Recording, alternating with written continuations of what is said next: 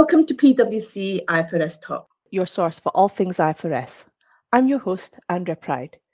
Today, we're going to be continuing with our Green mini series, and we'll be looking at how climate related risks need to be reflected in expected credit loss calculations for the impairment of financial assets for IFRS 9. And so, with me today, I have two guests.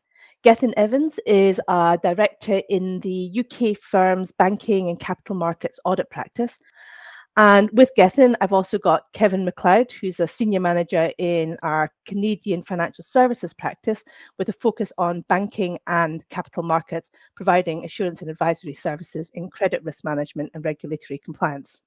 So, welcome, Gethin and Kevin. Thanks, Andrea. I'm very happy to be here today with Kevin to talk about this uh, very important topic. And actually, climate change is, is very much in my mind at the minute as the wind was so strong where I live that all the roads leading out of my village were blocked with fallen trees. So it feels very timely to be here. Great. Thank you, Andrea. And it's great to be here uh, today with, with you and Gethin uh, to be talking about this very important topic that uh, is certainly becoming more and more relevant uh, with each passing day. So it couldn't be more timely. Cool. So there's been lots of discussion about the impact of climate related risks on final, financial statements. And there's an ever increasing focus on climate change by a range of stakeholders, including financial regulators, audit regulators, and importantly, investors. So let's step back. Although climate change is not actually mentioned explicitly in IFRS standards, the effect of climate change on financial statements still needs to be considered and there's one specific area that we're going to be talking about today, and that's in the determining the potential impairment of financial assets. So what that means really is that climate related risks needs to be considered when you're measuring the expected credit losses or ECL. So Gethin, if I could come to you first, um, can you tell us about where climate related risks can affect the accounting for the impairment of financial assets and specifically how it affects the expected credit losses, please? Yeah, so as a starting point, I think it's important that we keep in mind that IFRS 9 requires the use of reasonable and supportable information, specifically past events, current conditions, and forecasts of future economic conditions in the measurement of expected credit losses, which we often refer to as ECL. Although there's a high degree of uncertainty with regard, regards to how climate change will unfold, obviously, and the uncertainty around how companies respond to it, there is an ever increasing amount of data around the effect of climate change that would be considered reasonable and supportable information in the context of IFRS 9. Yeah, and you know, Gethin, I, I think that's a really important point because just because there is a large degree of uncertainty with regards to how climate change will pan out and therefore inherent uncertainty about its potential impacts on the measurement of ECLs does not mean that companies should or can ignore it. Right.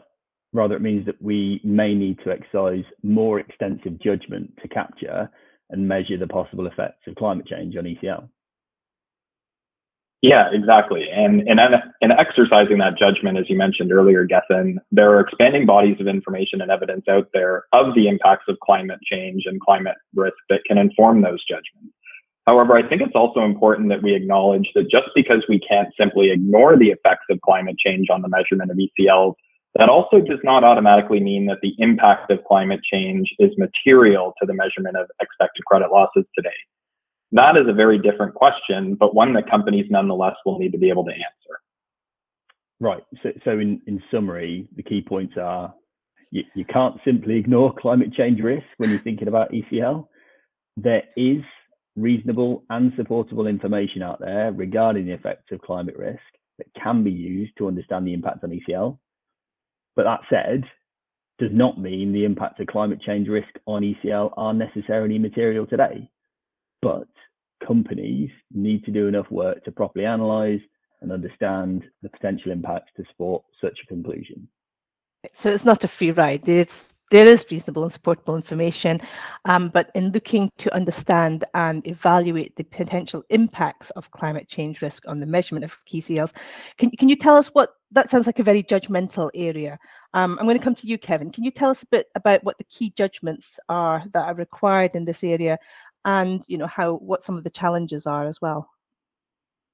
Yeah, absolutely. And, and maybe just before we get into kind of some of the key judgments and challenges, I think it's important to kind of establish the starting point, which is essentially defining the scope of what we're looking to understand and evaluate in the context of climate risk and the measurement of ECLs. And for me, that starting point is defining the time horizon to which you are exposed to the potential risks of climate change. In other words, the lifetime of your portfolio. The lifetime of your portfolios will determine how far into the future you need to look and assess the potential impact of climate risk on ECL.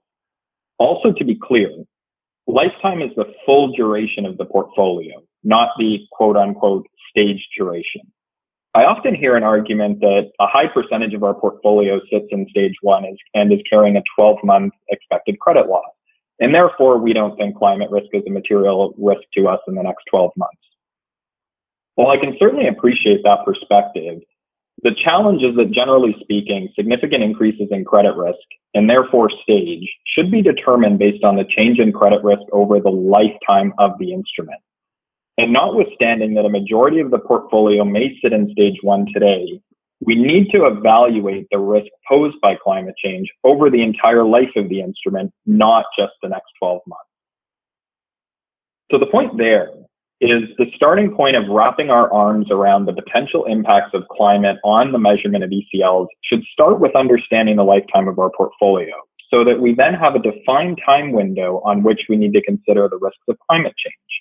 That is important because a portfolio with an average lifetime of two and a half years is going to be subject to very different risks than a portfolio with an average lifetime of 15 years, as an example. Exactly. As usual, Kevin has hit the nail on the head. And maybe I'd add one more point, and that relates to refinance risk in the context of evaluating credit risk over the lifetime of an instrument. So if we take an example of an oil and gas borrower with a loan maturing in, say, two years, what is the risk that in two years from now, the loan will not be refinanced by the bank and can't be refinanced by another institution on commercially acceptable terms? This could be due to changes in regulation or the bank's own commitment to reducing lending to the sector. Given that as we record this, COP26 is ongoing, these are reasonable circumstances that could arise. And in such a scenario, the loan would go into default. Such a risk, as one possible scenario, would then need to be factored into the probability of default today.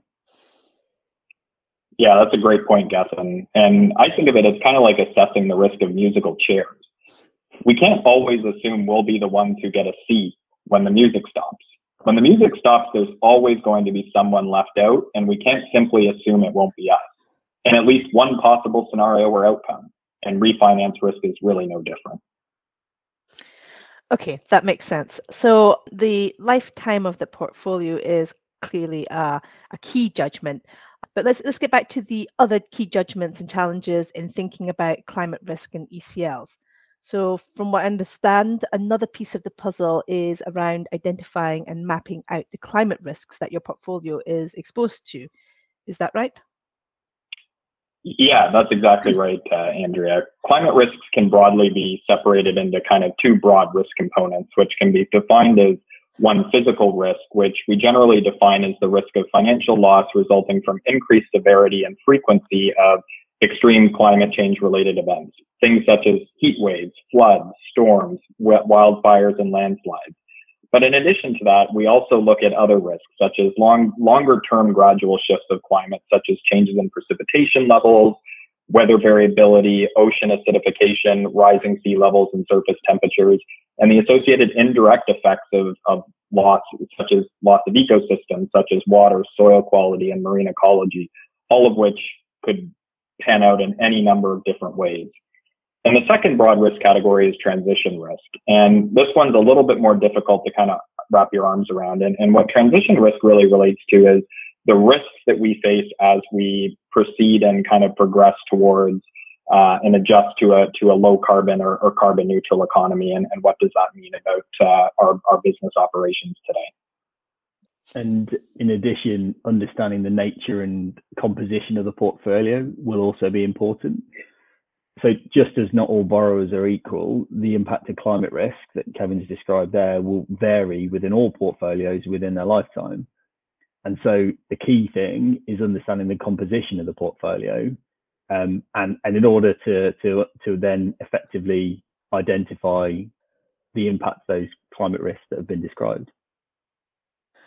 Could you give me some examples of that, please? Absolutely. So let's maybe look at a couple of illustrative examples uh, that deal with both physical risk and, and transition risk. The first one, if, if we look at kind of the risks of physical risk, let's look at a, an example of a portfolio of residential mortgages that, that is concentrated in an area that is not subject to hurricane and flooding risk. Such a portfolio would not likely have physical risk as a, as a relevant risk identified to the estimation of ECL for that portfolio. However, if you were to contrast that portfolio in that example with a portfolio that actually does have a concentration of residential mortgages in a geographic location that is becoming increasingly susceptible to wildfire risk, in that case, you likely would have uh, you would have physical risk as a relevant kind of climate risk to the estimation of, of your ECL for that portfolio. And secondly, if we look at um, of an example related to transition risk, let's think about a portfolio that has a concentration of, of risk in the oil and gas sector. Um, and given the oil and gas sector's kind of role in carbon emissions, you may likely have transition risk as a relevant climate risk to the estimation of ECL for, for that portfolio.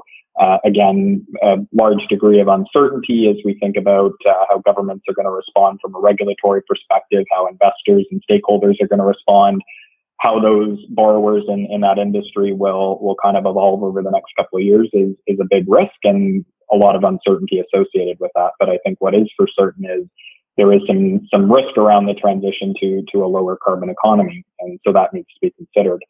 And when you contrast that against a, a portfolio as an example that has a concentration in renewable energy, such a portfolio that has a concentration in renewables likely probably doesn't have transition risk as a relevant climate risk and in fact, that might be an upside risk from from a transition perspective. And so, hopefully, that gives you a little bit of context uh, in how to think about this stuff, which which should highlight that segmenting your portfolio and going through the exercise of of thoughtfully thinking through and identifying the risks that are relevant. And I think the key word there is relevant to your portfolio will help to focus on the risks that actually require consideration from a perspective related to the measurement of, of expected credit losses. Okay, thanks for that, Kevin. So the, the cute holiday cottage on the coast of Dorset has physical risk. The developers building cute holiday cottages in Dorset have transition risks, then that's what you're saying. So, so Andrea, just to extend your Dorset holiday cottage example uh, a little bit further, another factor that could be considered is if there was a change in regulation that meant properties needed a certain um, efficiency rating um, otherwise, you couldn't sublet them to either short-term or long-term renters would represent a transitional risk that would impact the borrower of the loan. Um, I, I, guess the, the point here is that actually, if you're thinking about climate change in one dimension or in, in one dimension, you're really missing the bigger picture. Okay, so we just need to think broader. Exactly. Okay, so we've got some good points in there about where you should anchor yourself and where to start thinking about this. Um, but let's have a little look at the sort of practicalities. Um, could you talk a little bit about the data, what type of data, what types of information are actually available for companies to think about?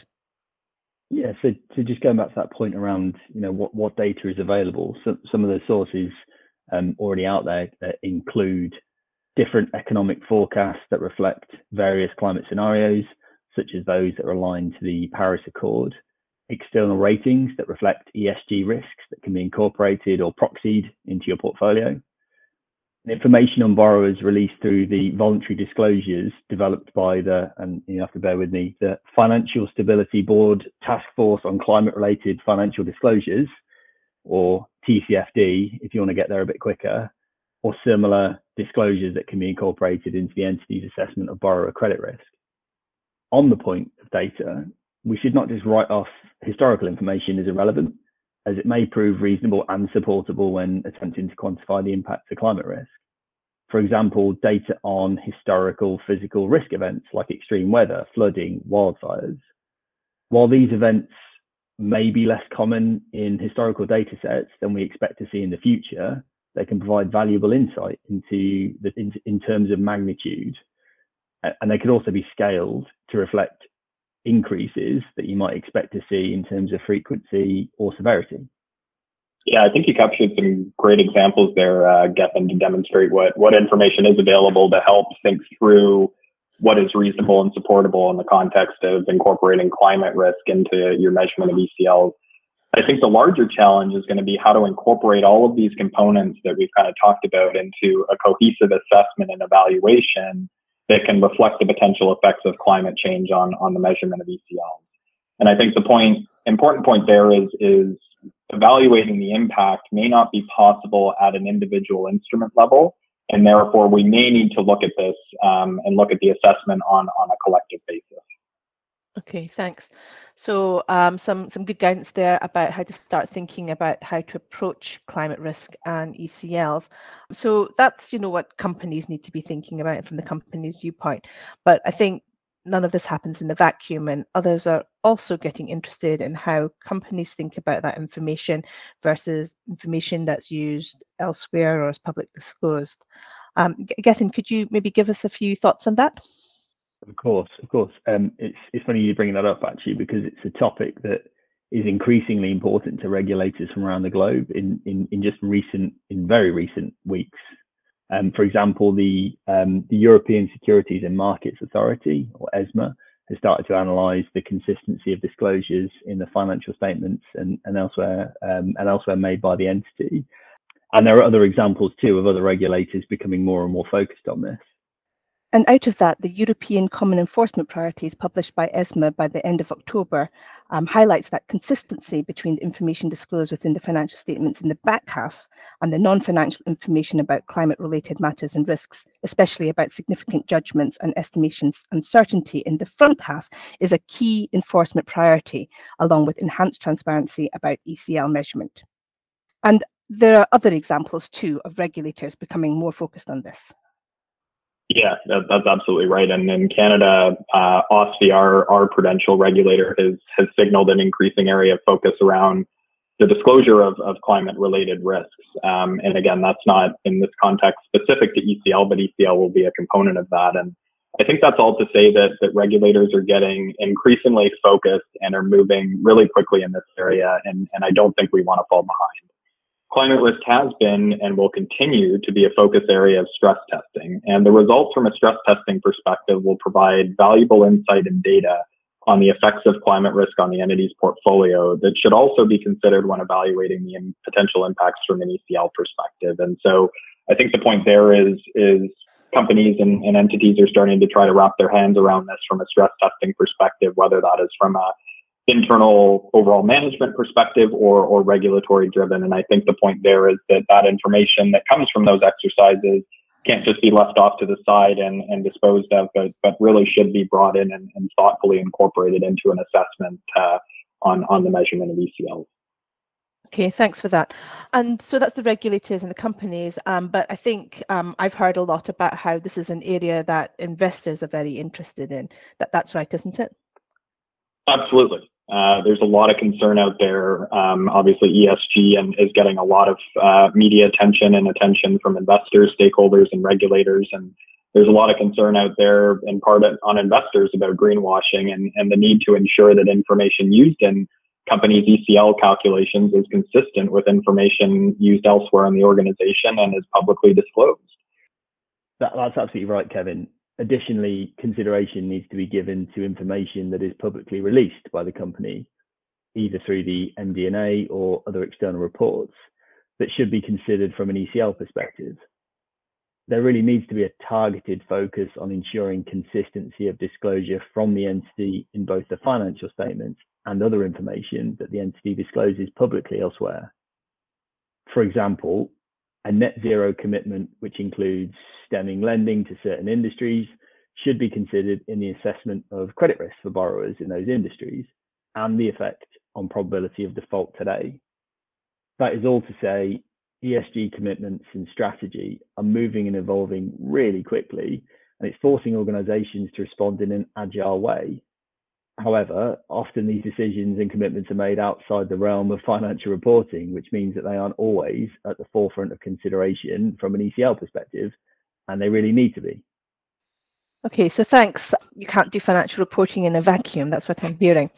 So um, I think we've covered quite a lot today. We've talked about the importance of climate-related risks in assessing impairment of financial assets, that there is reasonable and supportable evidence about climate-related risks available, and some of the key assumptions that need to be evaluated. And finally, there's a really important point there about way, the way that information about climate needs to be consistent across all of an entity's communications so that any relevant information from ESG strategy or commitments are considered out, from outside financial reporting but are reflected in financial reporting in the ECL measurements and disclosures. So Gethin and Kevin, thank you both for being here with us today and for sharing your insights on this really important focus area. And also to all our listeners, uh, thank you for listening. As always, stay safe and happy accounting. The preceding programme was brought to you by PricewaterhouseCoopers LLP. This content is for general information purposes and is not a substitute for consultation with professional advisors.